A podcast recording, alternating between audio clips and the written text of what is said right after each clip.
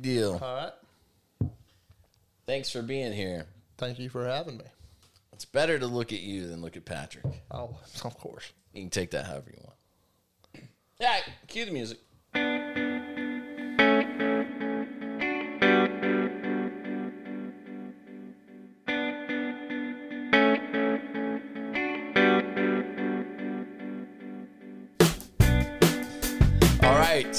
This is going to be fun. Welcome to episode number 143 of the Felt Recoil podcast. My name is Chris. Appreciate you being here every Tuesday for brand new episodes of really the podcast that comes here to solve all the world's problems next week. We'll be back next week to solve all the world's problems. In the meantime, um, Patrick is on daddy duty, and so our good friend Stump has stepped in to make sure that uh, Patrick, quite honestly, is not missed. I know that sounds crazy, but that's what we're going to do. So, Stump, Man- thanks for being here, my Man friend. lays down on the job. Here I have to come doing it for him. I'm telling you, his wife is probably saying the exact same thing right now. She's picking up, scooping up that crying little baby, his dirty little diaper. Well, there's old Patty, crashed on the couch. Empty bottle of Beam next to him, or whatever it is. I don't know. Makers. Crown. Crown. Yeah, he's a crown guy. Couldn't remember. All right. Uh, glad to have you here. We're going to have a good time. I don't think you need any sort of introduction, but if anybody wants to know anything about Stump, uh, where can they? Do you have a social media you share with people? Yeah, uh, Twitter at the Dylan Crowe 41. Uh, Facebook, if you want to find me there. It's not as interesting. And, Right. uh, Dylan Crowe, 41 Crow with an E at the end. yes. C R O W E. I'm going to ask you about that in just a second. Uh, first, I want to talk about our charity of choice for this week. Uh, SaveArtur.com is this week's charity of choice. Just go to FeltRecoilShow.com, click on our Facebook icon, and uh, there's a link there for. Pastor Artur uh, Pawlowski, a Polish immigrant to Canada, who, by the way, fled the Soviets. This man fled the Soviets to go to Canada so that he could be a pastor and worship freely. Canada has now locked him up for refusing to abide by their oppressive COVID 19 guidelines. They told him to stop having church. If you remember, they, they went, the Canadian Gestapo showed up at his church on Easter Sunday and said, You have to stop your service. And he shouts them out of his church, said, Get out. You're terrible people. Literally, this is what he tells them. You're terrible people. You're Nazis. You're Gestapo. They leave. And then this past week, they let him have his service, but then they came back after the service. And not only did they come back after the service, they let him get on a busy highway and they stopped him on the highway, pulled him out of his car, put him on his knees in the middle of the busy highway, and arrested him in order, you can only surmise from this, to embarrass him, make him feel like a jackass. And uh, I think they were trying to embarrass him as much as he's embarrassed them over the last few weeks. Anyway, uh, he's in jail now. His attorney says his release is imminent, but who knows? Justin Trudeau is a tyrant. Canada has lost its footing in the free world. He needs your help. Um, the Felt Recoil podcast has donated $100 to help free and save Artur. I hope you'll do the same. Go match our donation. You can do it at rebelnews.com slash save Artur donation or easy enough. Just go to feltrecoilshow.com, find us on Facebook, and you can see the link there. Uh, okay, Stumparoo, you got a new tattoo, I did get a new tattoo. but you got your crow covered with a crow. It was a little cryptic what you put on social. So, Yeah. Are you okay explaining what happened there? Yeah, no, the the little line I put on there was from uh, Sons of Anarchy, which is one of my favorite shows. Okay. That's from the opening song of that. But no, I got that tattoo, the the crow, the block lettering crow tattoo when I Yeah. was 18. And Okay. uh, just kind of looking at it and was in need of a change, I guess you would say. And then I got you. I had an idea. I was like, well, I don't want to do away with it after my pop passed. I said, well, what if we just put a crow there and it's still the same thing? Just yeah. so I went and did that and sat there for eight hours and It is. contemplating it about hour six. Like, well, this was kind of stupid, but here we are, and it looks great. I mean, It's very detailed. It is. for all you radio listeners listening, that you can see this right now. It's uh, It's it's multicolored. yes, It's a actual crow that goes up Uh, kind of almost looks like the interior of your bicep there. Yeah. Whatever that's called. Um, I guess it'd still be your bicep, but on the inside, and you can see the red and the black of the bird um, all the way up. Yeah, the guy said we were going to use colors, and I was like, okay, he's going to do some accent colors around the black bird because we're covering up a black tattoo. And when he put purple in there, I went, oh, what are you doing? And Yeah. yeah. it was already too late. So we rolled with it, and it turned out well. Yeah. So we're going. I'm, I'm going back. I'm getting uh, my kids. I'm getting watches with my kids' birthdays and dates on it, and I'm Oh, that's getting cool. my dad's race car number tattooed on this arm and Perfect. Cutting it off for a little while. I gotcha. Yeah. All right. You, you don't want to go full sleeve or anything? Not think full sleeve. Half sleeve is the ultimate goal, but I've got to get a little more intestinal fortitude before I can sit there and Yeah. prod it on for 12 hours at a time. Anywhere else? Just the arms. Not just the arms. This is too luscious to be touching anywhere else. By luscious, I mean that's some tender meat. Yeah, it's already too perfect. That's it. That's it. This is a body by crown. Now you you're joking, but also somewhat serious. But you've lost about fifty pounds Yeah. in, in recent Yeah. history. If you get a tattoo now and you continue your weight loss and go into the gym, that tattoo might change. Might Yeah, when I get my when I get my else. character portrait of Patrick tattooed on my chest and keep losing this weight, he's going to be disconfigured and he's going to look really weird. But no, now. uh, yeah, all the good people at Namaste Fitness Studio who hopefully will give me a free month for this plug, uh, since I'm not there right now. Uh, yeah, no, great. Do a, do an hour circuit workout, then go do 15 minutes of yoga, 20 minutes of yoga, something like that, and never felt better. Now, let's talk about yoga for a second. When I got married, uh, back when I was like actually active as a habit, uh, we did P90X, and the yoga on P90X is beyond compare. It's not a yoga like I'm going to relax and stretch my body yoga. It's like a full body workout, sweating within three to four minutes of it. Is that what Namaste Studio is like? So Namaste will do. They have so Monday, Wednesday, and Friday. For Monday and Wednesday, they did a five thirty class for people who just can't be there in the mornings, which is me because because April goes Your early. wife. My wife, she goes early, and then I go to the five thirty classes. Okay. So, but Tuesdays and Thursdays they do different progressions of yoga. They do it from 5 a.m.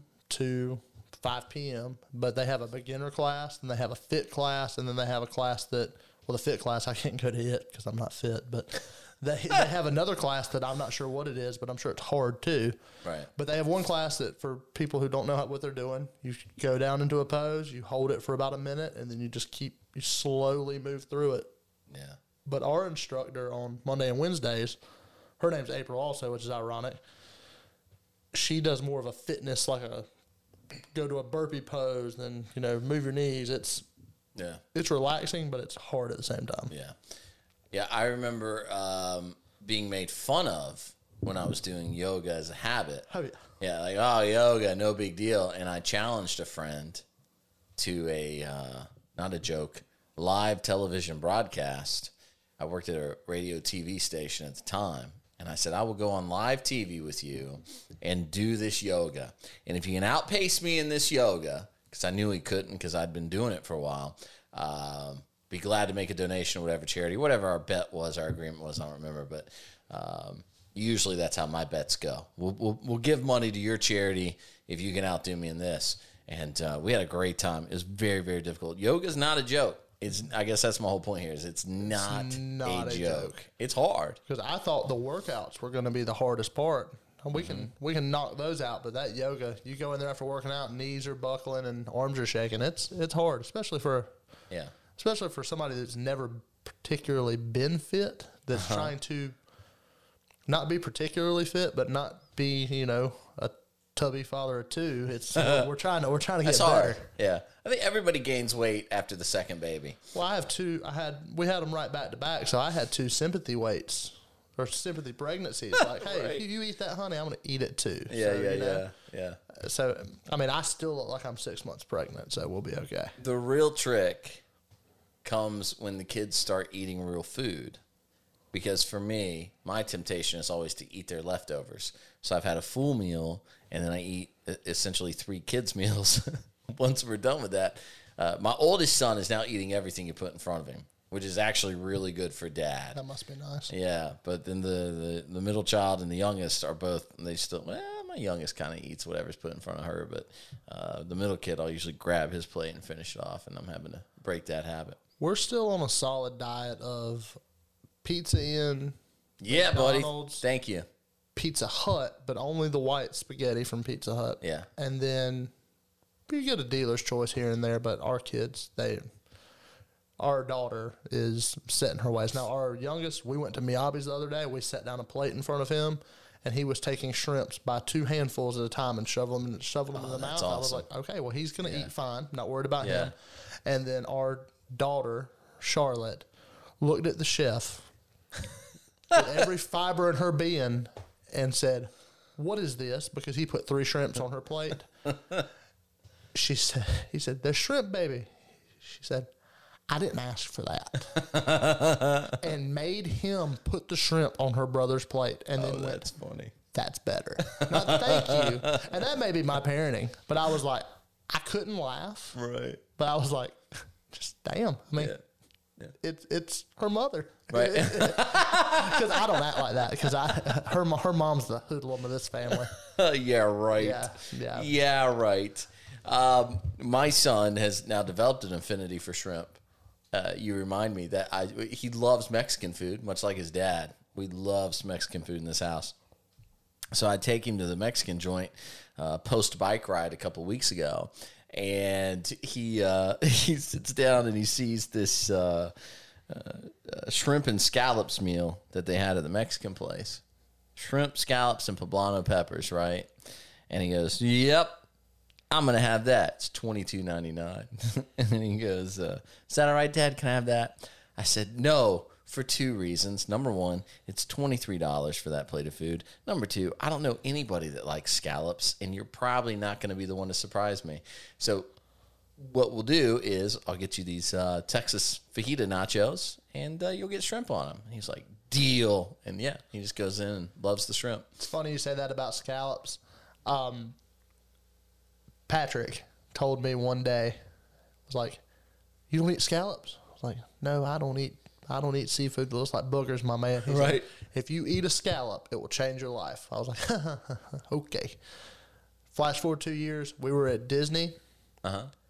had a few to drink, and when I've had a few to drink, we'll try just about anything that Right. you put in front of us. Right. My wife said, "Eat this scallop," and she shoved it in my mouth. Oh baby, we've been on a ride ever since, Really? With scallops? and I don't eat anything. but they're so fishy tasting. And then I put on Facebook, I was like, "Huge scallop guy right here," and the first person to comment is Patrick said, "Told you so." Really? Yes. He's wrong, but okay. Yeah, well, he normally is. Interesting. Uh, what, so you don't find them to be the most fishy tasting type of seafood? Because that's how I find No, scallops. I actually don't prefer salmon. That's like of all the the, the big one. hold I'm, on. I'm not a big Hold salmon on. guy. You'll eat scallops, but you won't eat salmon? I'll eat salmon, but I'm not a big salmon guy. But we went to the beach last year with my sister, and she had some blackened mahi mahi. I was like, Yes. give me give me a bite of that. Yes, oh, she, that's the she jam. started a trend. That's the jam. Because we went, I went from eating, chick like eating. I mean, up until I was 23, 24 years old, I ate like a toddler. You know, chicken nuggets, Yeah. chicken fingers, fries. I wouldn't even let the bun and the meat touch on a hamburger. I'd eat the meat, then I'd eat two pieces of bread. So no, it's nice to be a normal adult. You now. sound like my six year old man. Yeah. If any food is touching on his plate, nah. now still, It's gotta be the right bread. same way. Yep. Oh yeah. Got to be the right bun. It's got to be all that right stuff. We went to my mom's house yesterday, and he and for Mother's Day. We're celebrating Mother's Day at my mom's house, and I said, "Um, "What, what can I get you here, buddy?" Uh, my dad had smoked a brisket that was exceptional, and we were doing brisket tacos that were really good. I said, "What do you want?" He said, "Peanut butter sandwich," which is what he always eats. I said, "All right, I get that for you." So, my mom spoils my kids worse than I do and I'm pretty bad about it. But I go over to the pantry and I grab the uh, peanut butter, start making a peanut butter sandwich. And he goes, mm, "What peanut butter is that?" And I said, uh, "It's Jif." And he goes, "He's like literally at the table, like." if it's not Peter Pan, I'm not eating it. Like that's almost verbatim what he said. He said, That's not Peter Pan. I said, Well, they don't have Peter Pan, they have Jif. He goes, uh, I said, No, it tastes exactly the same. You'll be fine. And then, you know, it does taste exactly the same, but he takes a couple bites. He's like, Dad, this peanut butter just tastes different. It just tastes different. I can't do it. I can't do it. Boy, He's all sad hard. about it, you know? Yeah. So he wouldn't eat it. Yeah. That's what you sound like. That's you That's, sound like that's a what, six that's what I do. That's what I do. You know, you have to eat quick when you have a wife that doesn't put gas in her car. yeah, it's gonna be that's on the docket for me to ask you uh, is if your wife is now using the soaring gas prices as a reason. Like I, you, you have to be sad about the fact that your wife is happy that gas prices are so extreme right now because legitimately she can come home and say, "But baby, maybe they'll go down tomorrow." I didn't want to put gas in the car when it's three dollars a gallon. I'm hoping to wake up tomorrow it's a dollar fifty.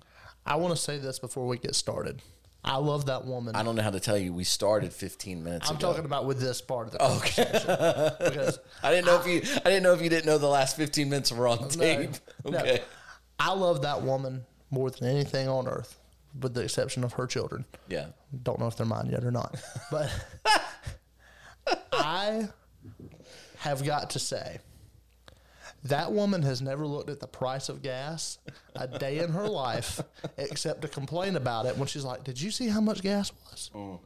Because she came home, she said, She came home and said, Dylan.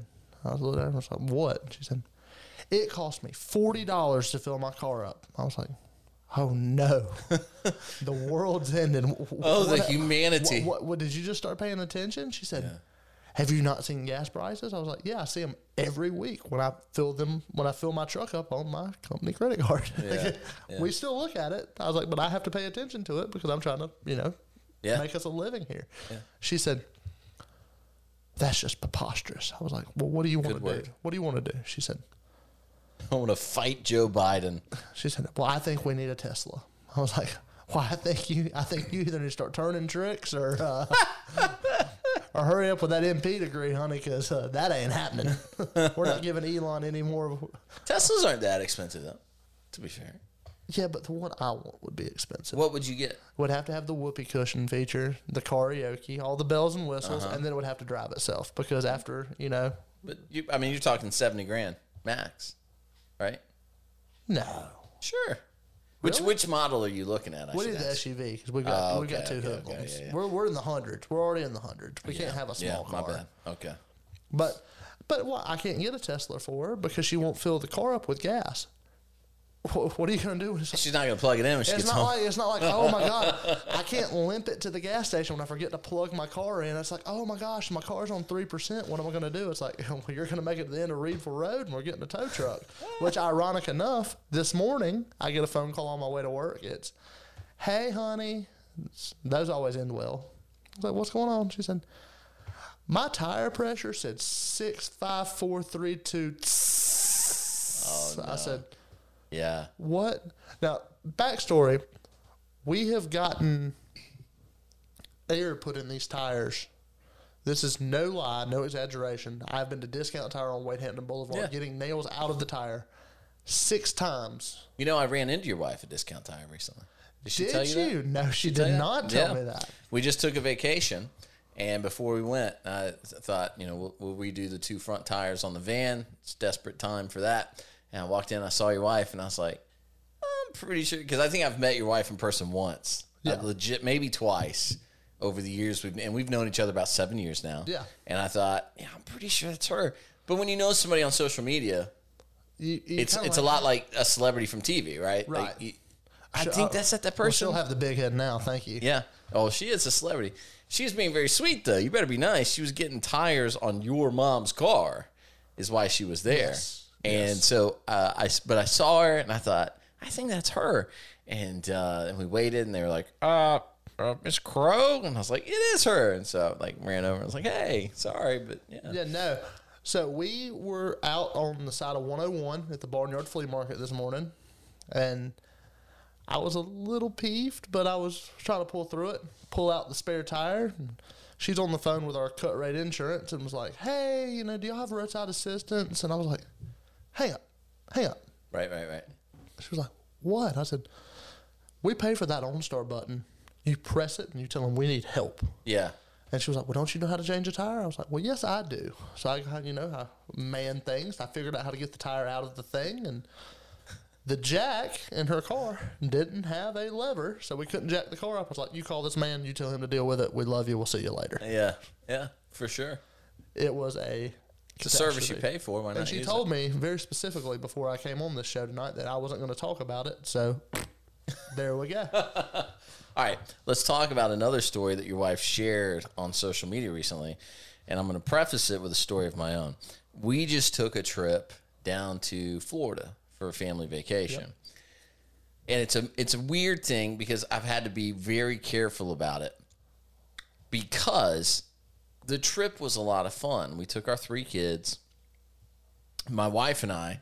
Uh, it was our it's our ten year anniversary, May seventh. Okay, and we decided we would go down to uh, Destin, Florida, and celebrate.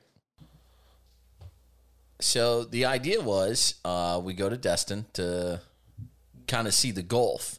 We usually go to the Carolina coast, which would always be my preference, but that's also a bit of hindsight talking there. Let me just tell you this. Um, it was tricky because I didn't want the kids to feel like we didn't have a good time. We had a great time. We did a lot of things we hadn't done before, but the resort was a disaster Yeah. full blown absolute disaster. Um, there was um, the pool was under construction, so the pool was closed. Okay, we had paid for immediate access to the pool. That's the way it was sold on the website. Um, we get there, and the lady tells us, "Well, pool's closed. It's not going to be open to you. Whatever." And I say, "Oh, well, um, maybe wait, weren't we going to be in this other building anyway at this, you know, the resort next door type thing? Because this place is like, uh, it's like Disneyland in its size. Like, legitimately, Walt Disney tried to buy this property before he bought Orlando property. He tried to buy this property for Disneyland. It didn't work out. It's huge. It's massive. So there's like all these different like you know buildings on this huge property. So I say, uh, well, weren't we supposed to be in the other building anyway, with the one that has the pool? She goes, well, we're fully booked. I said, right, but I was pretty sure I chose that one when I paid you. She goes, we're fully booked. Can't change buildings now. Sorry. Um, but you'll be fine. All you got to do is walk right next door. Just walk right next door. So, okay, I'm not going to argue the fact. So, uh, yeah, we go to the room and you don't walk right next door. You actually have to walk all the way around the construction zone, which means you either walk out to the main road and then you walk up to it, or you walk down to the beach and you take a five minute trek uh, up to the other boardwalk, and then you have to go up and remember another code to get in the gate. It's all this. It's just Nobody wants to do to get back to their hotel room. Right. It's work, work, work, work, work. So it was a big pain, big pain. But my point is, uh, is this that uh, the the resort um, let us down and what they had said would be available many, many times over. Um, we were in the middle of a construction zone. You tried to sit on your balcony and look at the ocean, and there were power saws and hammers going off. It was a construction zone all day, every day. Um, on and on I could go with the little things that happened. Um, I thought it was funny, even the smaller details they forgot. They told us there'd be coffee and filters for us when we got there. Yeah, uh, no coffee. I text their service and said, "Hey, we're, we're looking for the coffee. Is there a specific place to look? Oh, we don't provide coffee and filters. Okay, seems like there might be some, uh, com- you know, some some Confusion. confusion here because uh, it says here in this text you sent me earlier that there was coffee and filters in the room uh, after check-in. And anyway, all that to say, uh, I called them on Wednesday to say I'd like to speak to someone in in the management department. Anybody that can make a decision about refunding my money because we, we paid for six nights. We've been here two nights. We're ready to go. We'll get out of your way. Give us our money back. And by Friday, they finally called back, which was nice. so three days, two days later, called on a Wednesday. They called Friday afternoon at like four o'clock, just checking in. Uh, it was it was an unmitigated disaster, insult to injury after insult to injury. You'll appreciate this portion. We were on the beach at two o'clock on a Thursday, and the resort staff came up and told my wife she had to move. I'd gone back up to the condo to get uh, lunch and drinks for everybody. I was packing into the little Yeti cooler we had with us, and I was coming back down to the beach, and it was again two o'clock in the afternoon. And my wife says, uh, what, do you, "What do you mean we have to move?" And they go, "Well, we're going to add some chairs here to the chair line, right? So they got those chairs and umbrellas that people can rent." And my wife says, "Well, okay, but I mean, we've been here for a little while. Like, what, what do you mean?" There's two ladies renting the chairs and the umbrellas, and they say, "Well, you don't have to make them move. We'll sit somewhere else." And the resort staff says, "No, she'll move." So they move my wife and then kick over our daughter's sandcastle to flatten the sand and put the chairs and the umbrella there. And it was just like every time you turned around, there was something they were doing to make you feel like they hated you. Constant, constant, constant. Now, here's why I'm telling this story. While I'm down there, I have a very funny interaction with my son.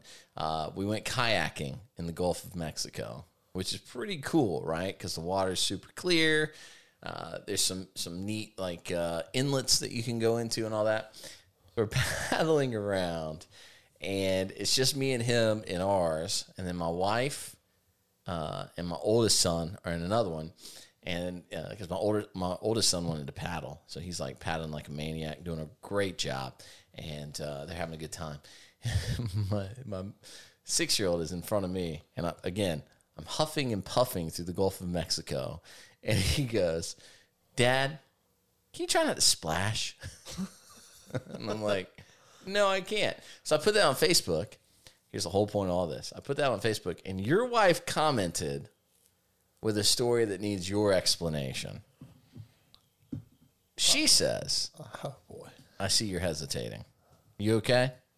Oh, I'm fine. I, I, I'm I'm in awe because that's where me and you differ. Is I would have pulled a third degree redneck after the whole no coffee thing had I drank coffee. But if they would have came up to my wife and kids and would have been like, "Hey, you're gonna move," that's when I would have caused the the scene. A little kerfuffle, right? Yeah. See, I'm trying to. I'm going to go above because what what good does it do me to go get at some beach employee? Right. I want his boss, Right. and I want his boss's boss, and I already know that.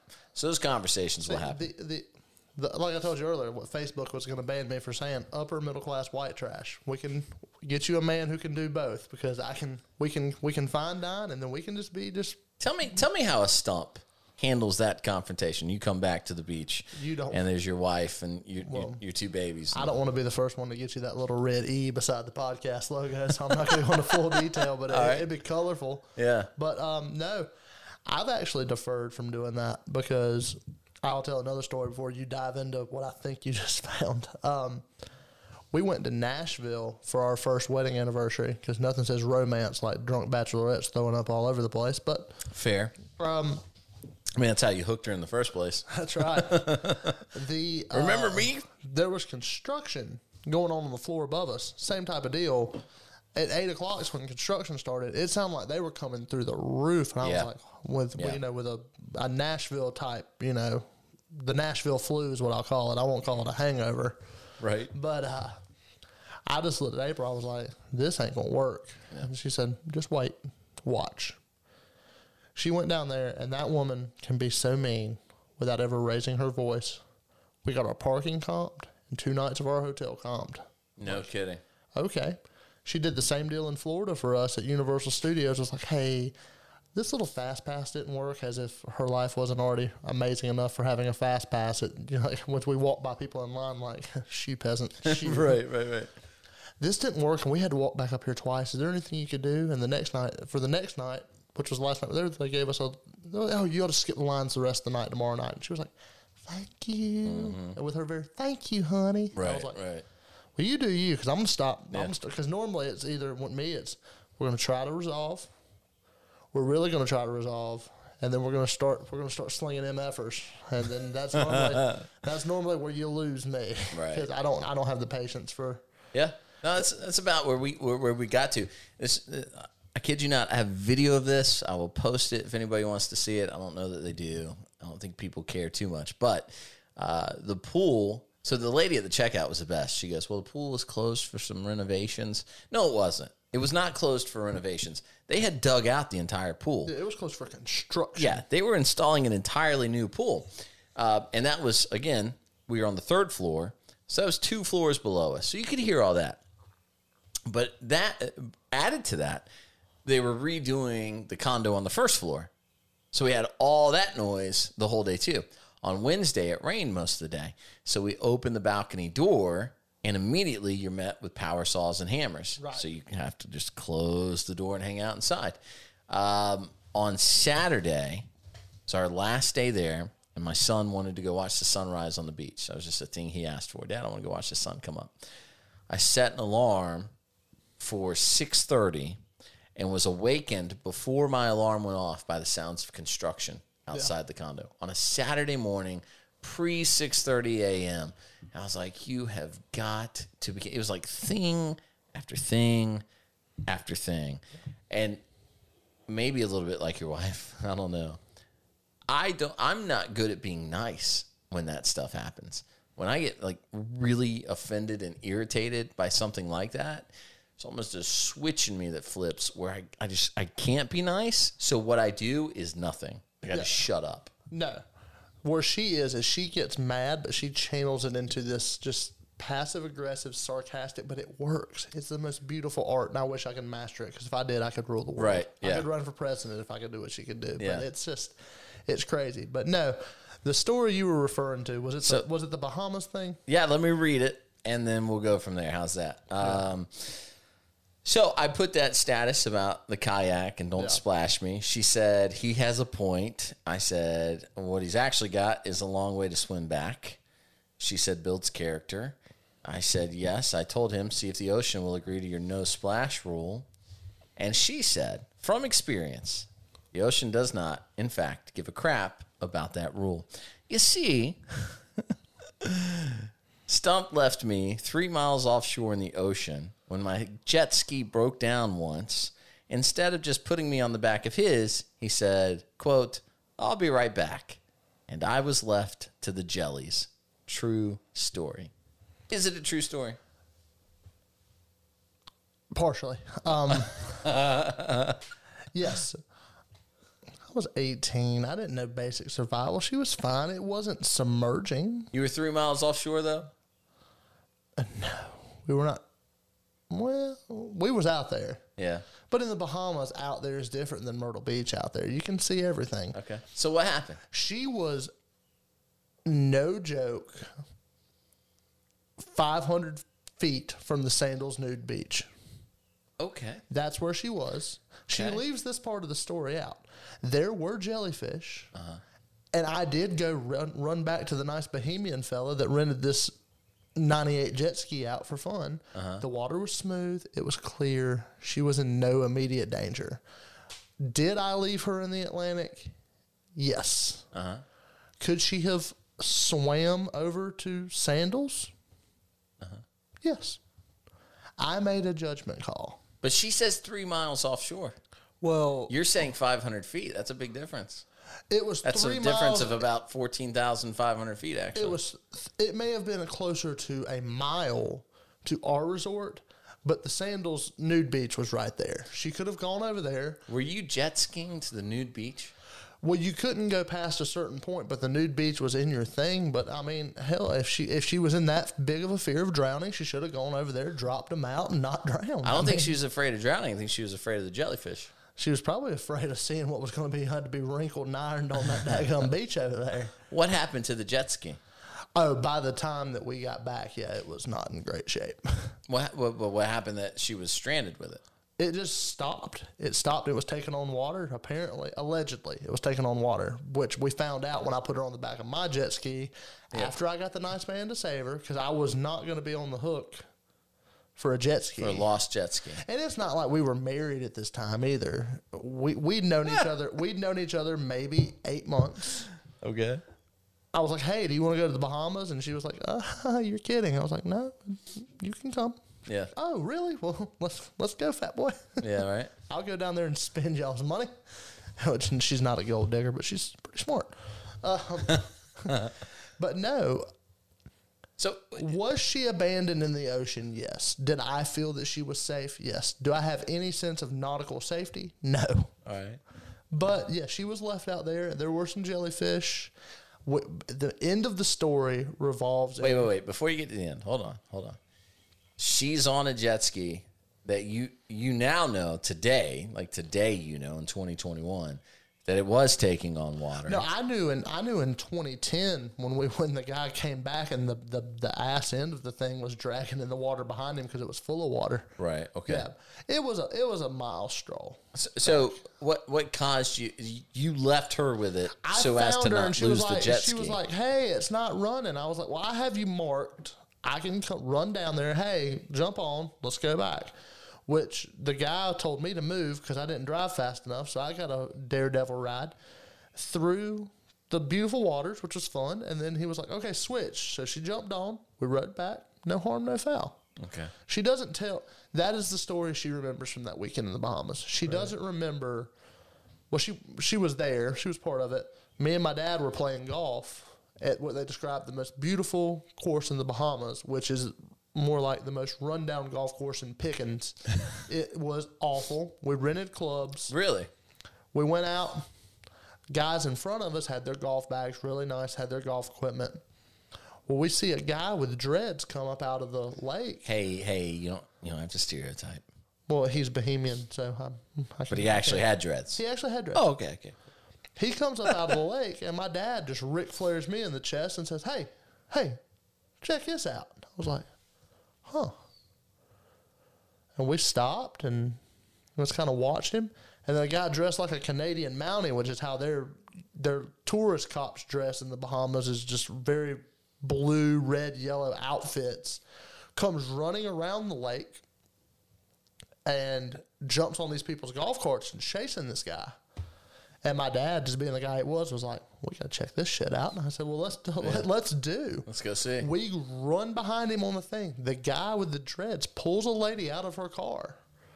As soon as he's doing that, the cop puts three through the back windshield. Pop, pop, pop. What? The car doesn't move. Shot him right there. That was the most eventful story of that weekend. April only remembers the jet ski incident that happened the day before. But I mean, but was she there for that? She wasn't Sounds there like for it's you that. and your dad. But we were calling them because you have no. se- we- we- We're we're like I said, upper middle class white trash. But part of that package is we don't have international cell service, so we're down there on an island. Like we'll find you at this this slot machine at this time. Right. If you're not here, you're late. We consider you stranded. Yeah. Meet us at the steakhouse or the bar. What did you ever find out why? Like what was He happening? stole a tourist gold necklace out of her bag and d- diverted back through and was trying to cut through. And that cop just found him, saw him, and chased him through. And we asked down there why. Like that is, they said, tourism is our number one. Stealing from a tourist down there is punishable by death. What? Yes. Wow. Shot him. I was like, okay. I asked him, I was like, are we done golfing? He said, mm, we got four left. I was like, I think we can pack this in. There's a bar and a casino. Let's just go over there. Yeah. Let's drown the trauma a little bit. Well, that's what he said. Is he went back up to the bar and he sat down and he told my mom. He said, "Kel, you ain't gonna believe this. We saw a man get shot today." And my mom's like, "No, you didn't." And I looked at her. I was like, "Oh, but we did." She was like, "No, you didn't." And I looked at April, and April can has always been able to tell when I was being serious. She was like, "Oh, I think they did." Let me make sure I have the, the details correct. The Bahamian man that you saw coming out of the water Yeah, was the thief. the thief. And then there was another Bahamian man dressed like Dudley Do Right, Right. who came around the lake, confiscated the people in front of us' as a golf cart, and their golf clubs were normal. I mean, thousand dollar set of golf clubs. Because I was like, well, because my first reaction was like, well, damn, now they're holding us up. And then my old man, being nosy, was like, well, let's check this out. And we did. We rode up to the main drag. This guy pulled a woman out of her car, was getting in her car, and when he did, that woman was out of the way. Pop, pop, pop. and the car went about 20 feet. So the cop had the wherewithal to let the innocent person get out of the way, and then he just opened up soon on the guy. put three through the window, and that's all she wrote. Can you imagine? Like it's hard to feel like I don't know. Just do you do you want the car back at that point? like some dude's been shot and killed in your car. You want it back, or would you rather you just be able to take it and you be like, yeah, we'll file the You're insurance like, claim? did, it, did it deploy the airbag? Because yeah. I think it'd be totaled. Which down there they drive the way they drive. She's probably yeah, just give it back. It's, Is a normal wild? Tuesday. Yeah, is it oh. wild? Oh, I've they- never been. So Oh, it's It's all British style driving, so other side of the road. Yep. But they Okay. just they I mean, what they think about giving somebody the bumper or the fender is nothing. I mean, they don't follow Really? Yeah, they Get out of the way. bump, bump, bump, they'll move you. No kidding. They don't file insurance claims unless it's a totaled accident because everybody that's their what was described to us by one of the normal because a lot of people down there are full of it, but the mm-hmm. normal guy that we met down there was he said their number one pandemic is traffic. They have a traffic problem in Nassau, Wow. which is true because if it takes from one side of the island to the Atlantis, the tourist part, it takes about a solid hour to get there. So let's put a bow on the jet ski story, uh, which this other story is incredibly fascinating. But it seems to me what you're claiming is your wife was never in perilous danger. You, She was your girlfriend at the time. Yeah. You say approximately 500 feet from shore, Yeah. maybe a little more, About 500 feet. 500 feet from shore. Got really bad. She probably had a life vest on. She could swim in. She could survive. Okay. She says, and I quote, three miles offshore in the ocean when my jet ski broke down. And instead of just putting me on the back, he said, I'll be right back, and left me to the jellies. She exaggerates distances a lot because I've given her a false impression of what six inches is for years. So she she just doesn't understand the concept of distance. Um, Because that's, I mean, you're. Not, she was in she was in no immediate danger. I assure you. okay. Now, if we were in Myrtle Beach jet skiing, like the way the jet ski tours go down there, yeah, hop on. I don't care. Right. But I'm not going to let a Bahamian company hit hit, which wasn't my credit card, my old man's credit card, for a twenty thousand dollar jet ski that they bought for thirty five hundred and just make Right, sure right, right. ran. I mean, suddenly it's worth 20 grand. right. They're not always worth that. They are now. I got you. Okay, then I think I, I feel like that. Uh, I don't know Covers who to believe. I mean, it covers that, but can believe me. I'm I'm kind of torn because your wife seems so sweet, and now you're really just calling her a liar I, I, in front of everybody. I'm not saying she's a liar. I'm saying she was misinformed. A a uncharacteristic judge of distance. How about that? If that's Misinformed by her own perception. yeah, well, she's blind saying. as a bat anyway. Oh, really? Oh yeah. So she's 500 feet from the shore. There's a huge island right there. There's a there's a nude beach resort. The lady has picked up 10 nails in her tires in six months. She can't see. Okay. She's blind. Fair But yeah, there was a nude beach right there. She could have gone over there. And she was 18 at the time. She'd have been a hit. She probably would have come back drunk. I mean, um, Maybe you should rephrase and point out how she would still be a hit today. she'd still be a hit. there you go. She'd still be a hit today. Right. Not just because she was 18. Well, 18, 18 with amongst 50 has turned out to be a popular trend as we get older. True, true. All right. Best episode ever. When I get divorced, like, when I get put out later, I'm coming back to Casa de Chris. Yeah, you see this couch my right here? right there. That's that's all yours, buddy. Uh, here's something I want to get your opinion on. Out, uh, obviously, um, we share an agreement on just leaving women in the middle of the ocean. Um, Breitbart had this story that I sent you. I said I want to hear your opinion on it. Let me just share some details here. Uh, a, a New York court. This this is incredible to me. State of New York is threatening to take away a woman's child because she has a rock in her driveway that's painted with the Confederate flag. This is wild. From the New York Post, the upstate woman has been told she needs to ditch a driveway decoration painted with a Confederate flag or risk losing custody of her mixed race child. Quote, given that the child is of mixed race, and by the way, this is a quote from the court. This is the court saying, given that the child is of mixed race, it would seem apparent that the presence of the flag is not in the child's best interests, as the mother must encourage and teach the child to embrace. Again, the court saying the mother must encourage and teach the child to embrace her mixed race identity rather than thrust her into a world that only makes sense through the tortured lens of cognitive dissonance. I don't even know what they mean by that. I don't know what a court could be saying by because a mixed race child is going to know about the Confederacy that it's going to have some sort of cognitive dissonance because of that cognitive dissonance is is a distortion of reality, right? Right. There are black Confederates that we know of, right? Right. Okay, so not a distortion of, of reality here. Anyway, uh, the court's saying the, the, the mother might lose custody of her child over her Confederate flag rock. Stump, are we in a world under Joe Biden? Are we about to be in absolute la la land? I think we're already there. I mean, that's a mixed race child with a Confederate flag rock. Which Right. Is, I mean, Right. let's call a spade a spade. That, a Confederate flag rock It's pretty dumb. I mean, I mean, But maybe if that's what that woman wants, Right. that's what that woman should have. she has a right to do it. I'm the biggest. I live in a neighborhood where everybody doesn't mind their own business. I'm the biggest report. If everybody would just mind their own business, We'd be fine. we'd be fine. If you want to let somebody, if somebody wants to be flaming gay, you do you. Yeah. It's not for me. I'm not going to try it. It's not like ice cream. Right. But but if that but if in the same thing, if it's a mixed race kid to a white mother, well, if it was a baby that grew up straight, if it was if the baby identified it through, it's like I'm straight. If it's a boy, I like girls. Yeah. And it had two gay parents. There was a rainbow flag. Wouldn't it be the same precedent? Well, you Not know, historically, but I mean, even historically, it's just not. It doesn't make sense to me. he, to, to that point, I would say it's entirely possible for gay parents to be better parents than straight parents. Absolutely. It's entirely possible. The, the fashion, Right. Oh God. right. They would know so many life skills. those kids would not be dressed poorly.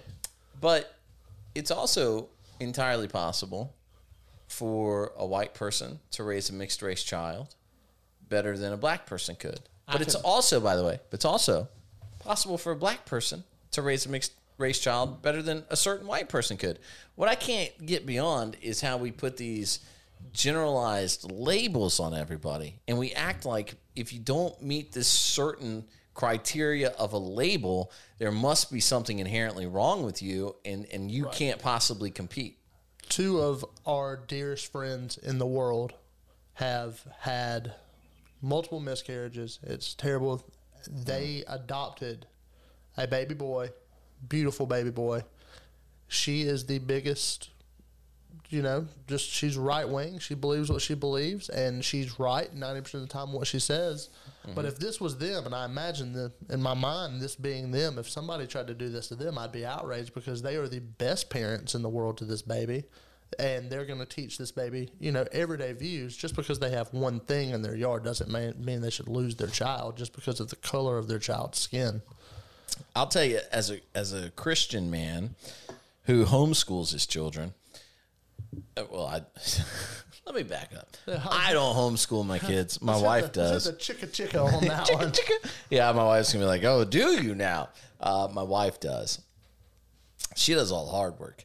Uh, but as, as a Christian family that homeschools its children, I see a very dangerous precedent being set here, where we're talking about a belief system being reason enough for a court to seize a child from the home.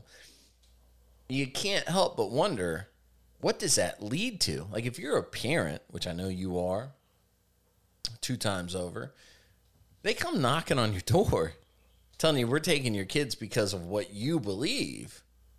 we circle back to that third degree redneck thing again. Yeah. So we're probably going to prove them right, but no, you can't. It's this is a land where you're supposed to be able to believe what you want to believe and do what you want to do and feel how you want to feel. And up until you know ten years ago, that you could do that. Mm-hmm. You know, Yeah. people didn't have to like it. Yeah. But now, it's a bad thing to say. If you aren't of color or different sexual orientation, or you don't have pronouns, Yeah, you don't have some sort of label. you can't do that. Yeah. I mean, take, this is a little off topic. I've been going to the same church since the day I was born. Like, I love it there. We're leaving. We have to Oh, yeah. because it's, you know, and don't want. I want to start off by prefacing this because you know I have friends that are, you know, gay, lesbian. Love them equally. Whatever you do at your house is whatever you do at your house. I'm gonna drink, eat Cheetos, and play PlayStation. If y'all want to do all that over there, y'all have fun. Just Right. invite me over. We'll come over. But we're going to leave our church because it has turned into a a man, a woman situation. It's turned into a we're talking about politics. We're talking bringing Yeah. in Syrian refugees. We're talking and doing all that stuff through our Lutheran church, and that's just not what we. It hasn't been that way, and now all of a sudden, our pastor's daughter has come out as lesbian, which nobody cares. Right. We accept her. We've known her forever. Nobody cares. Right. We're doing gay marriages now. Don't like it, but I'm of the concept if you want to be married, if you want to roll those dice, because to me, and pardon my French, getting married to somebody is just saying, hey, I'm going to bet you half my shit I'm going to love you forever. Right. Right. Right. I mean, that's what marriage is.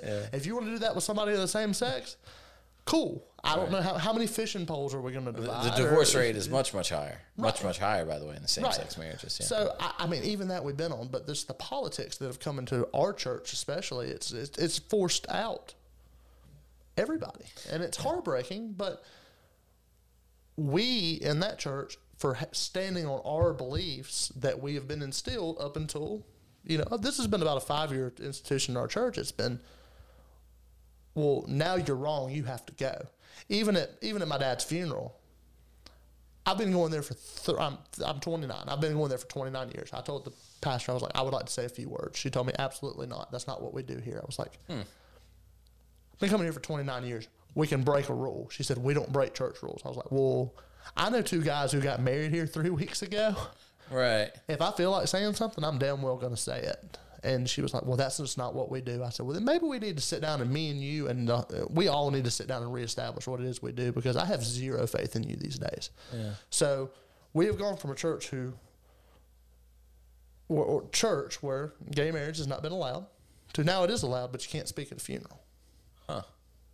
Well, and what's the reason? Why couldn't Tradition. say? Tradition is the reason. So now we have bent one tradition, but a member of a church who's been going there for, I mean, my whole life, the sixth generation of my family to go there, couldn't give up for two minutes for his dad at his church. I mean, I think it's kind of ridiculous. Is that because only the clergy is allowed to speak, or It's only the pastor. We, we went in. We were only allowed to have 20 people there out of the hundreds of people who would have come. now is that a Lutheran thing or is that a COVID? That's a that's a liberal thing. The church is that liberal. It was there's there were there were no restrictions at the time. The Right. the gathering restrictions had lifted. They they haven't had a, their first in person service is on Sunday. And it's limited to forty people, with masks in different pews. nice. So that's how far behind they are. Yeah. And it's my rant on it because it's it's ridiculous. Yeah. And then when I told her, I was like, "Well, we're going to talk about me and my kids leaving this church." She was like, Sure. Well, now's not the time." I was like, "Well, then when is the time?" Yeah. Because you want my money, Of course. Always. but if I don't believe it, then why should I be here? And this kind of ties. I think it kind of ties into this because Yeah, absolutely. If this woman wants to have a rebel flag rock, and my philosophy is on her grown woman property that she pays for, Right. she pays the government taxes on that property. You can do whatever you want to do. It is your right to do whatever you want to do on your property. Mm-hmm.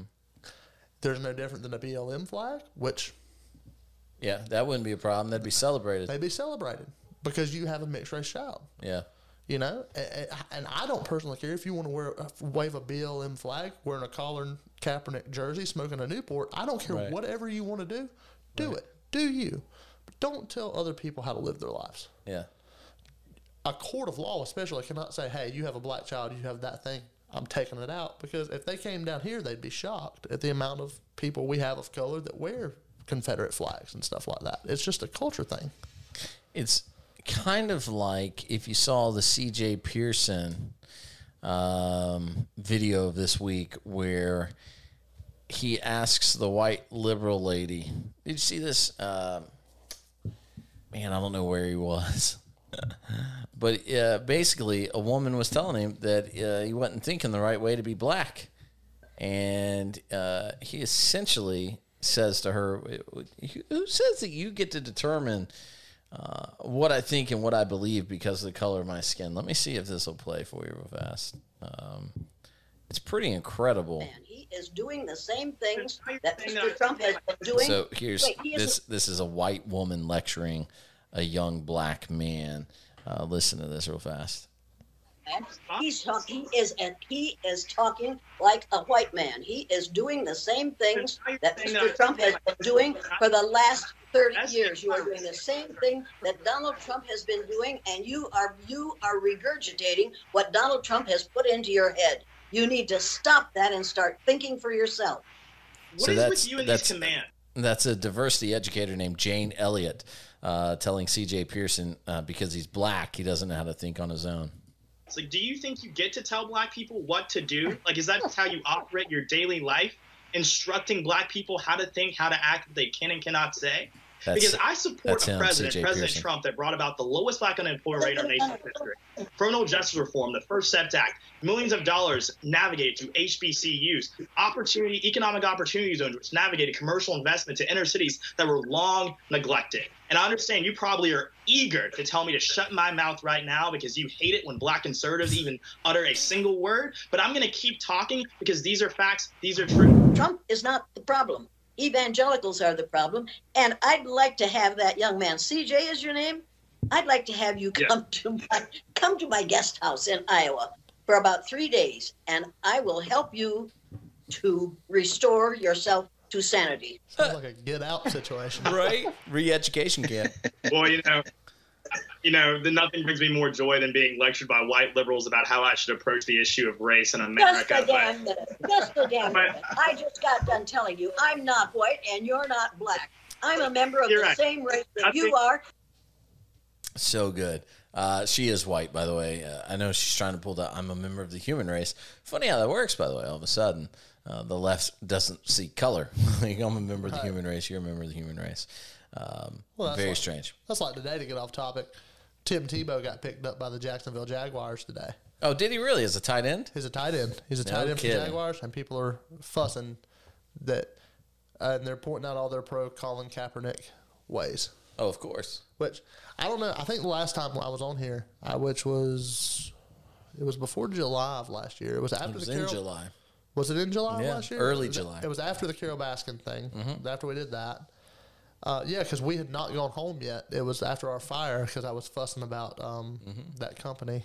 That uh, ServiceMaster of Spartanburg sucks. Um, but no, Bert Kreischer did a stand up bit. I may have said this then. He said, I walk, he said, it's so easy where he lives in LA to get offended for other people. He said, because I walked into a Starbucks and there was a young black kid that was behind the counter and was like, Yo, I know you. You friends with Joe Rogan. And he started laughing. He was like, How do you want your coffee? He was like, I don't want to know its father. He was like, What? He was like, Black. He said, The kid went hysterical. he said, he said he went back the next day, and I'm paraphrasing. You have to go watch his new thing to get it. But he said I went back the next day, and he got all his friends around. He was like, "How you want your coffee?" He was like, "I want my coffee to get pulled over for no reason." Said him and all his friends were was in the floor laughing, and said the said that the white lady beside him was like, "What did you say to him?" right. Yeah. Like everybody gets offended for everybody else. Just Right. mind your own business. Right. I've not. I have this month. I have not been minding my own business in my subdivision, and I may have paid for it. Oh, yeah? Yeah, our neighbors, our neighbors who I loved very much, who will probably listen to this, who abandoned us because for their own betterment. How dare you? Uh, they, they moved out? Yeah, they moved out, and we now have a, I'm sure a lovely Armenian family that lives across the road. Okay. sure, they're lovely people. Right?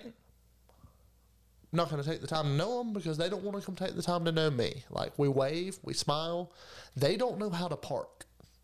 Yeah. They have a windowless panel van. I won't say the R word van, but it's it's not a it's not a, an appeasing van. They park on the road and you can't see the other side of traffic. And I drive a truck. I have to shimmy my truck like I'm Shania Twain in a video uh-huh. to get it in the driveway. right. so I did what any logical white father of two would do: call the HOA. Oh, yeah, yeah. I used my enemies and turned them into my friends. yeah. Well, now they have fired their new shot across the bow because they figured out it was me. They park one car halfway out of the driveway in the middle of the road, so everybody's in the driveway. Now I really can't get out of the neighborhood. What? Yeah. So half a car in the road, half a car in Yeah, the so they have lot? an SUV out sitting out in the middle of the road. When I go to back my truck out, I have to do a super shimmy now. Yeah. But it was awful. It's uh is I'll tell this story.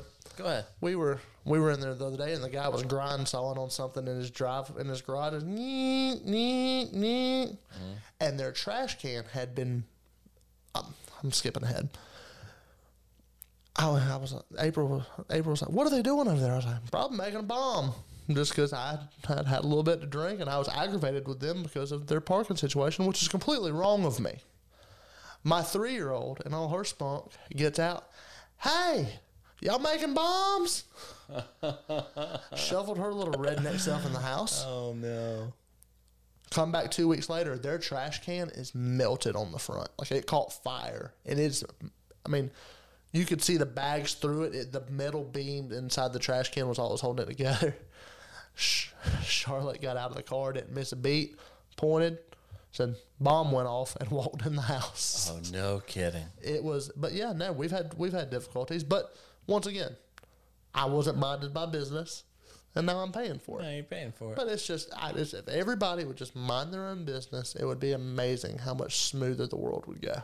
To a degree. To a I mean, degree. we, we have problem neighbors like that. Uh, uh, you can see from where you're sitting. Uh, their dog poops in our yard, and I scoop it and throw it back into theirs. Put, well, that's when you have to do the Billy Madison. Just light it on the porch and Right? run. We Teach actually these kids some values over here. We got in the car to leave the other day, and I saw their dog out because they just let their dog out. They don't they don't care. They just, they open the door. The dog goes outside. They close the door and let him run. It's the weirdest thing. And What happens if the dog leaves? Do they just not care?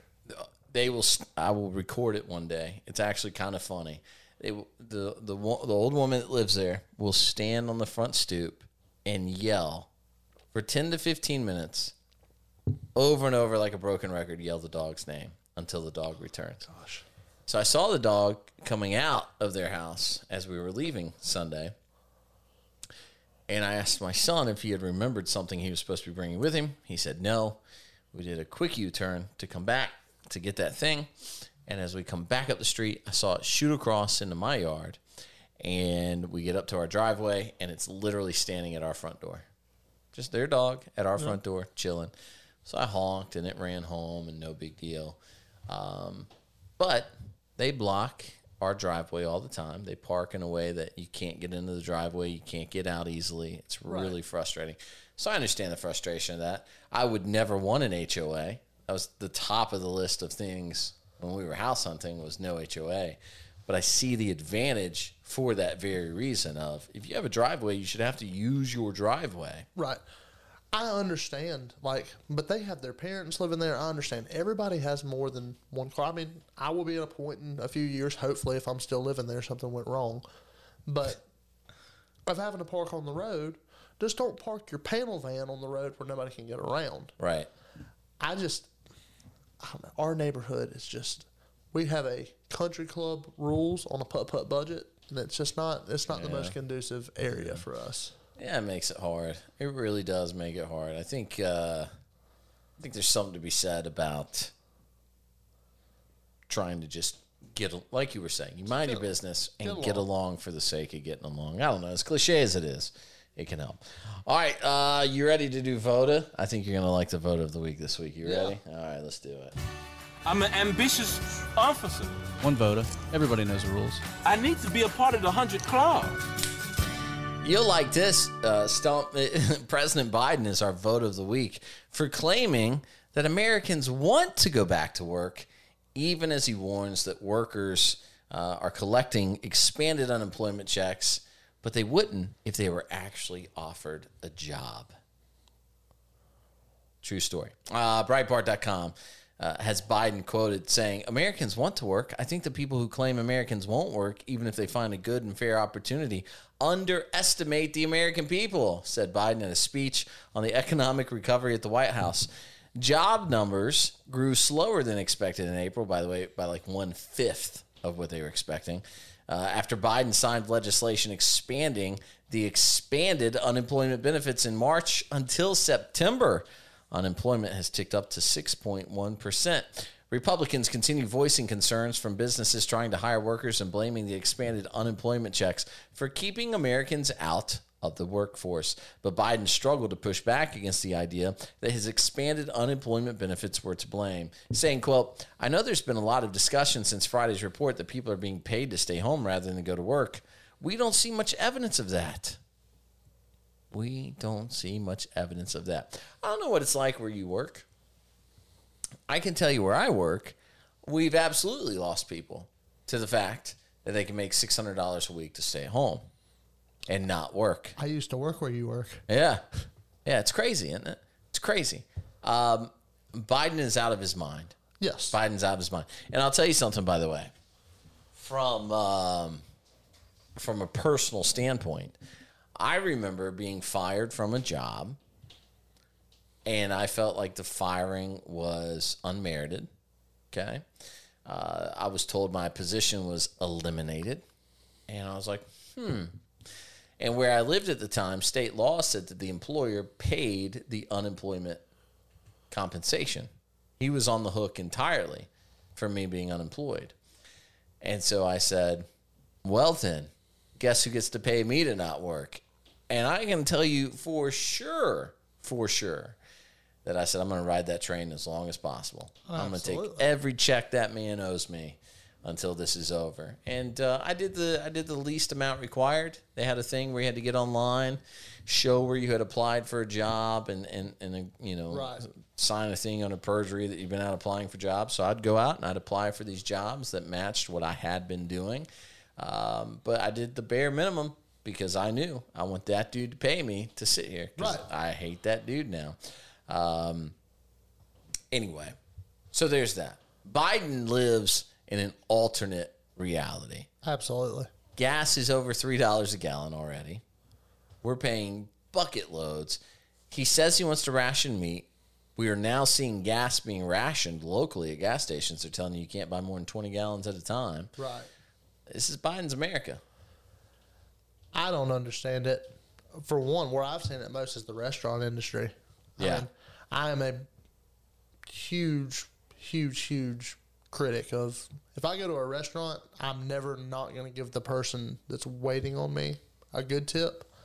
Right. But and that used to not be the case because I used to would say, all right, crap, you know, give them a buck or two. But then I married somebody that was in that industry, and I understand, you know, whether it was good or bad, off night or down night. You know, sometimes you get a table of people who will tip you. If you have a twenty top, you might get twenty bucks, a dollar a piece. Jeez. I will tip you well. And this happened when we went to Pigeon Forge. We had a waiter, cool guy, wanted to be the life of the party. That guy, he was terrible at his job. Oh, really? Yeah. I gave him a hefty tip, but I will. I wrote him a note on the back of the receipt of why he should find something else to do. Oh, really? Yeah, like, hey, this is not for you, bud. Nice enough guy. You have a you have a bartender mentality and a waiter position, and you're just not very good at it. But What do you do that was bad? Like what? do you- everything, what? I mean, okay. everything from step one. All right. What what what's the me- For instance, I want to hear your answer, but let me just give you a gauge. My uh, barometer is drink refills.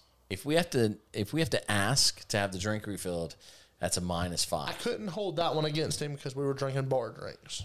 So Oh, okay. I, I never hold bar drinks against people because if the bar is backed up, I understand if there's one, which we were at a Margaritaville. Oh, So okay. there's three bars. The bar should never be backed up. But Right. he did okay with that. I ordered because I was on this new diet thing. I ordered, which was my mistake. Um, I ordered jambalaya, but I don't like sausage. I don't like the taste of it, the smell of it. It's just not my thing. I was like, hey, I want this one. I'm sorry. I'm sorry, baby. You were born in America, correct? Yes. Just weird. That's all right. But I was like, hey, can I get this without sausage in it? Which is a very easy ask because it's supposed to be made to order. It took an hour and 15 minutes to get the food. Not his fault. Yikes. Yeah, that could be a kitchen problem. Brings it out. Hey, man, this has sausage in it. Sorry. Tosses it down. And then somebody else's food was wrong, and somebody else's food was wrong, and somebody else's food was wrong. Well, you know, after four times, somebody just didn't write it down. Right. Yeah. And I was like, hey, you know, you're not very good at this. Yikes. You're a very nice guy. Yeah. I wish you the very best of luck. I left you a good tip. Please find something else to do. And that's just the way I've been. But Yeah. now you go to a restaurant, which I have a select few restaurants that I frequent. There's no help. So they're busy, but mm-hmm. there's nobody to work there because I frequent I frequent Bubba Annie's on Pelham Road. Yeah. frequently. Yeah. they've had a sign up asking for help for three months, and it's still the same six girls that work there. And it's Yeah. it's that industry is being impacted. Our industry that I'm in, not as much because I mean it's so generationally based. We can pull a, we can pull somebody from their 50s and 60s that wants to work, even if they're not the best. We, But you're also not in an industry. We're sorry not in the service industry. We're not in the service industry. But hourly wage. I would suppose hourly wage we're where not. you work is not very common. It, it, it is for people my age and younger, just the apprentices, people learning. But Yeah. that doesn't even last for very long. That just lasts to make sure that hey, you're not a complete Stick buffoon. with it. Yeah.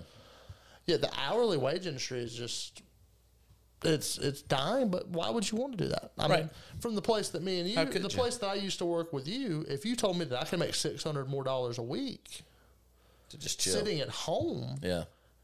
and I saw a certain Friday in November rolling around, mm-hmm. Bubba, I'm sitting at home. Yeah. Yeah. I can find something to do to make me get along. I agree fully. Retail, restaurants, I I understand. It's just the the will to work has gone down because I mean, why would you? Right. If everybody at the end of the day is always going to make sure them and themselves and their people are taken care of, why do you need to work? Why do you need to exert extra energy if you don't have to? I have a buddy who I love him, one of my best friends. When the pandemic started, he was making South Carolina unemployment and Pennsylvania unemployment because he was hired through somebody to do a to train at a hospital. Hmm. He is fine for the next Yeah. few um, Millennia. months. but he's but he has a job now. But he's went back to work and is not riding the lightning because he's a, a decent human being. But I mean, he didn't have to if he didn't want to. Right. And we are seeing this trend now. Uh, Florida, Alabama, South Carolina have all said no more federal unemployment benefits. You're going to be on your own here very, very soon, end of oh, June. Oh, Henry said no, no, no. Yeah, he did. And He, he's a trend follower, though. You know, that's what's funny about him.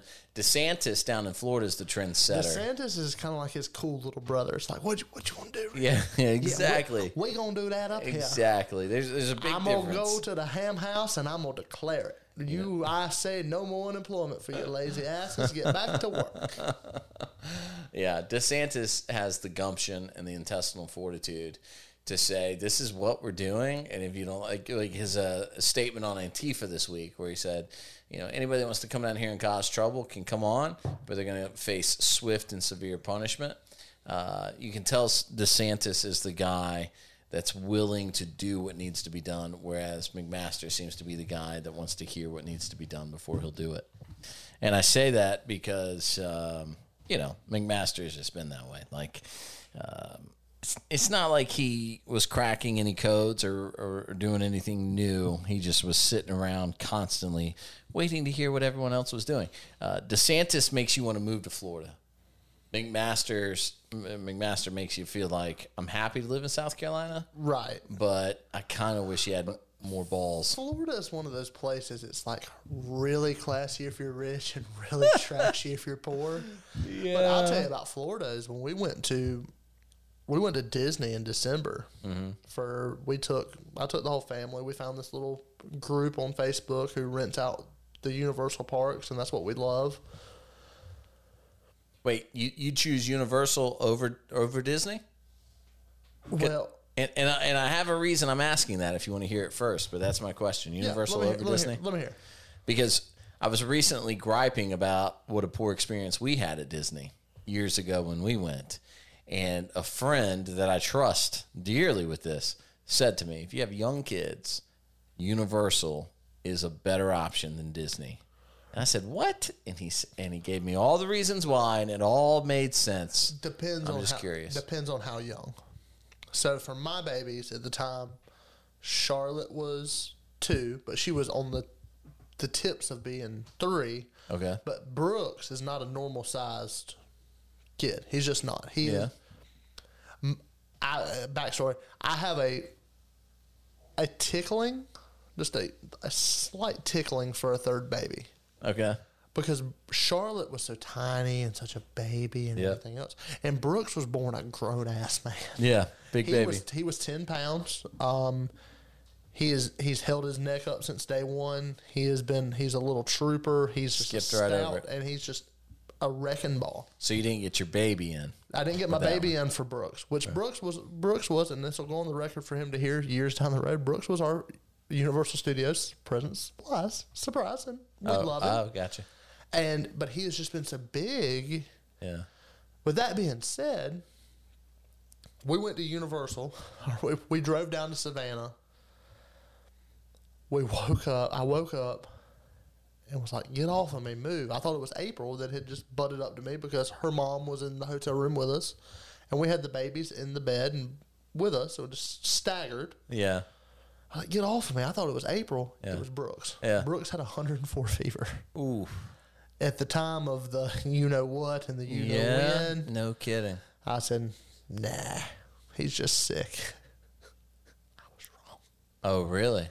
Oh, yeah, because my whole family got the plague. Really? Yeah, at, at Disney World. It's not the happiest place on earth. But that being said, we went to Universal and the rides, there was just nothing for the babies to do.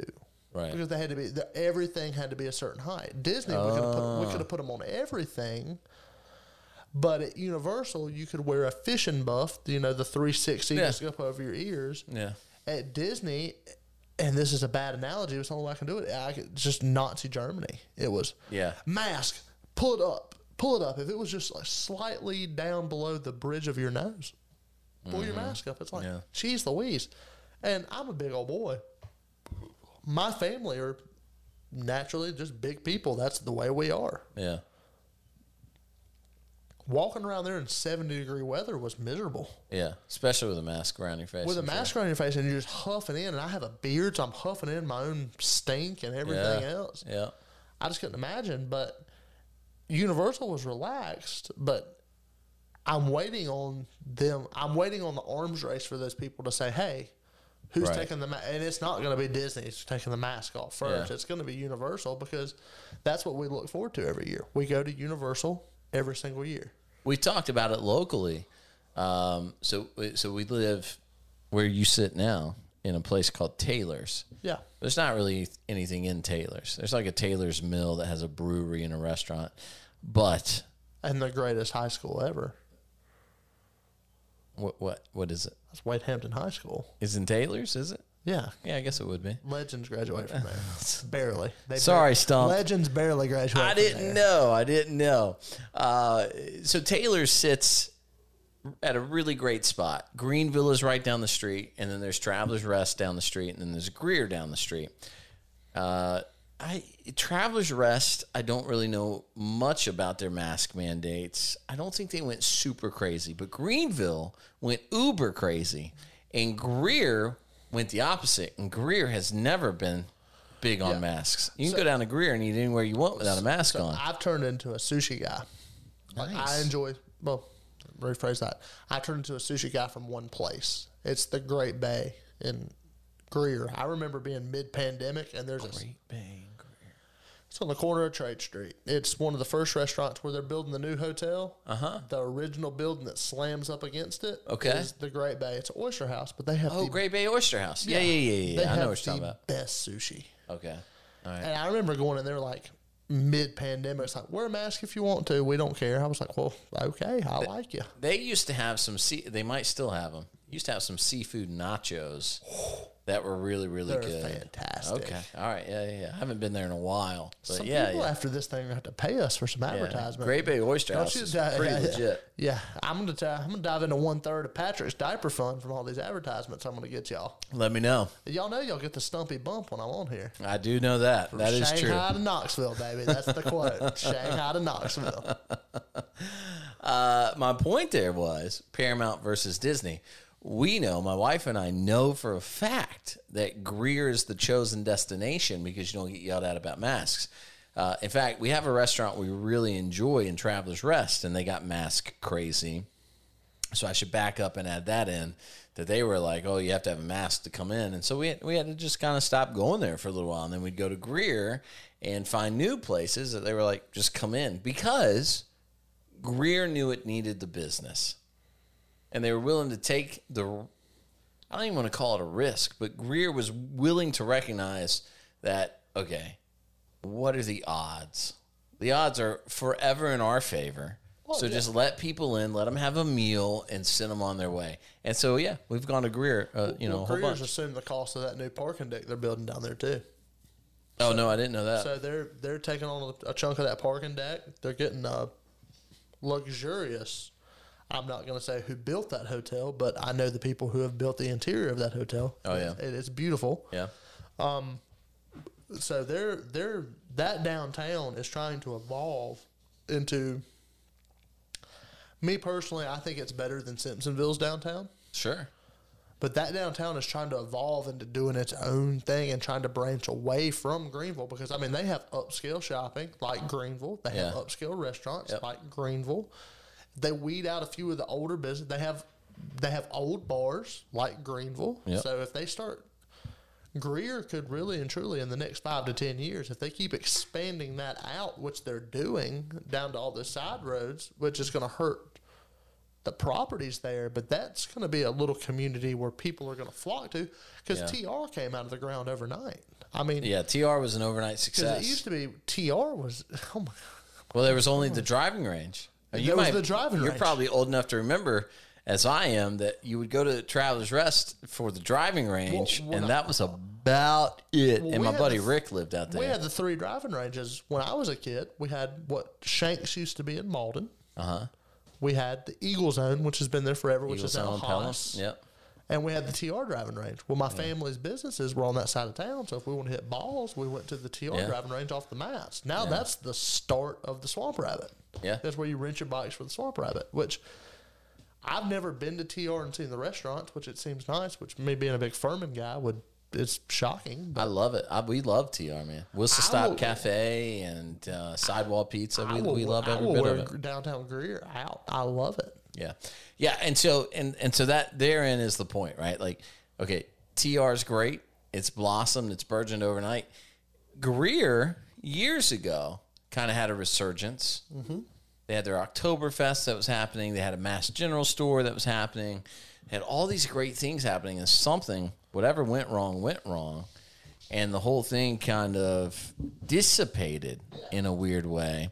And there was no, there was like, um, I guess the fair way to say it is it kind of it kind of lost its fire, uh, and then now we're at a time. In fact, let me interject this quick story.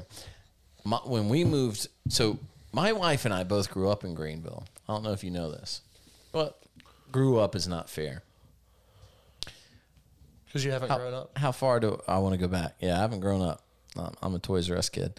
Uh, we we uh. Your ass is out of business. Yeah. Oh man, I'm broke.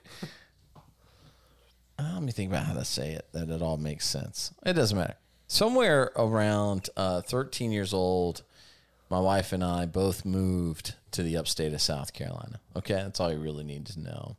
And um, at that time, there was Greenville, and you'd go downtown Greenville, and there was a, there was Coffee Underground. That was about it, right? Um, Greer was nothing. Travelers Rest had the driving range. So I have to preface that with so I can get Yeah. so I can catch up with you. Yeah. How? What year was this? If you're Well, I'm 40. I don't mind telling you that. I'm 40. so I would so I would have been uh, 13 years old in 1994. okay so yeah that was yeah Yeah. I, I was two so You were two. I was Okay. we rocking And rocking and rolling, rocking. right? I'm waiting on you to grow up and have a beer with me.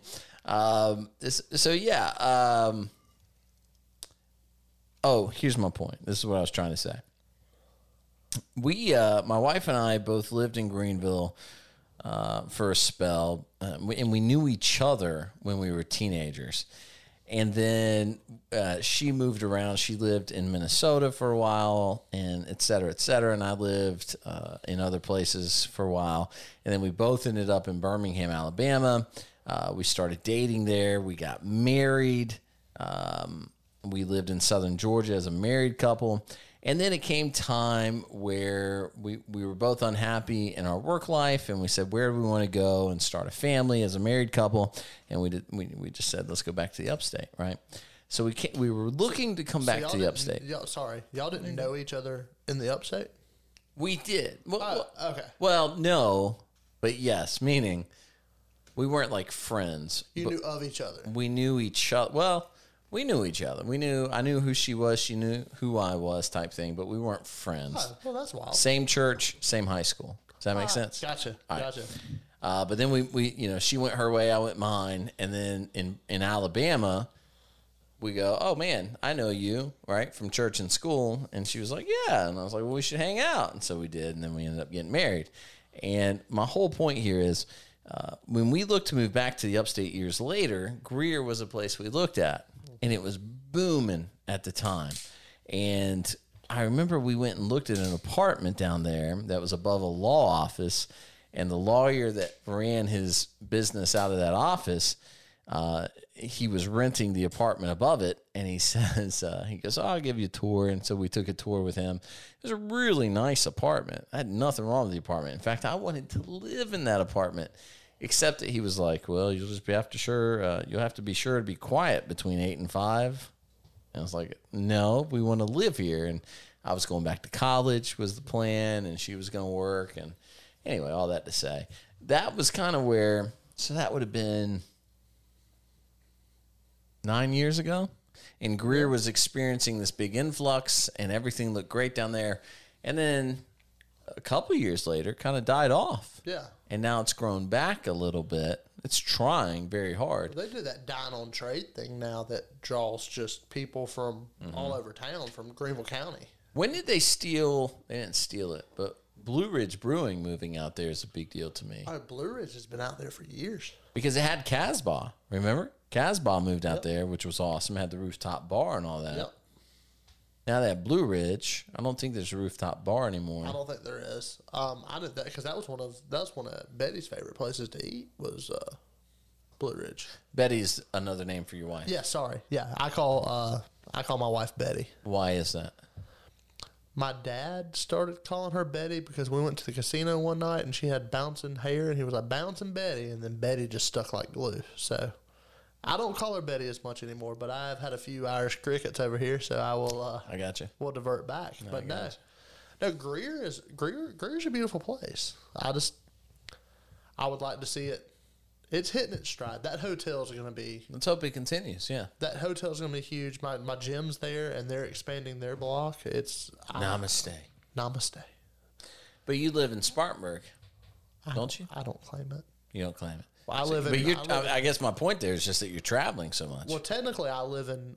Our address is Woodruff, but I live on Reidville Road, so Okay. it's not really Woodruff. Okay. But um, no, we uh we do a we do a good bit of traveling. We do our gym is in Greer. April works in Greer. I work in Mauldin.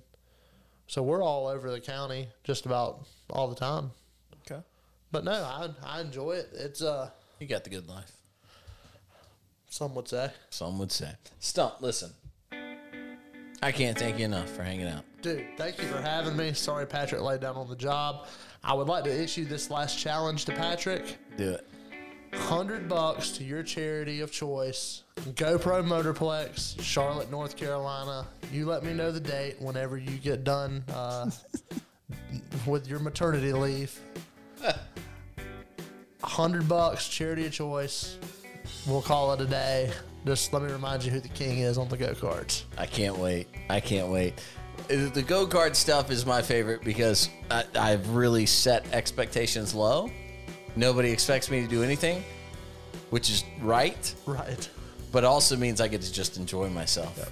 I don't have to worry about anything. Dude, thank you for having me. And just want to say shout out to uh, Aaron and Chris, who I know listen to this from Louisiana and Roebuck, respectively. Nice. Y'all have a y'all have a wonderful Tuesday when y'all listen to this. Down in Louisiana. Just so you guys know, I ate crawfish tails this week and it was really good. Really good. And it, it led to a whole conversation about who does and doesn't eat crawfish. Hadn't been there Delicious. yet, but I'm uh we're going we're heading down to my buddy Chris's neck of the woods in a few weeks, and can't wait to try them. You'll have a good time. Have a good time. All right, that's it for episode 143 of the Felt Recoil podcast. We will see you back in seven days where we will gather together and solve all the world's problems. Six months for me whenever they'll have me Promise. back. You can come back anytime. that door is always open for you. just so you know. We'll see you next time.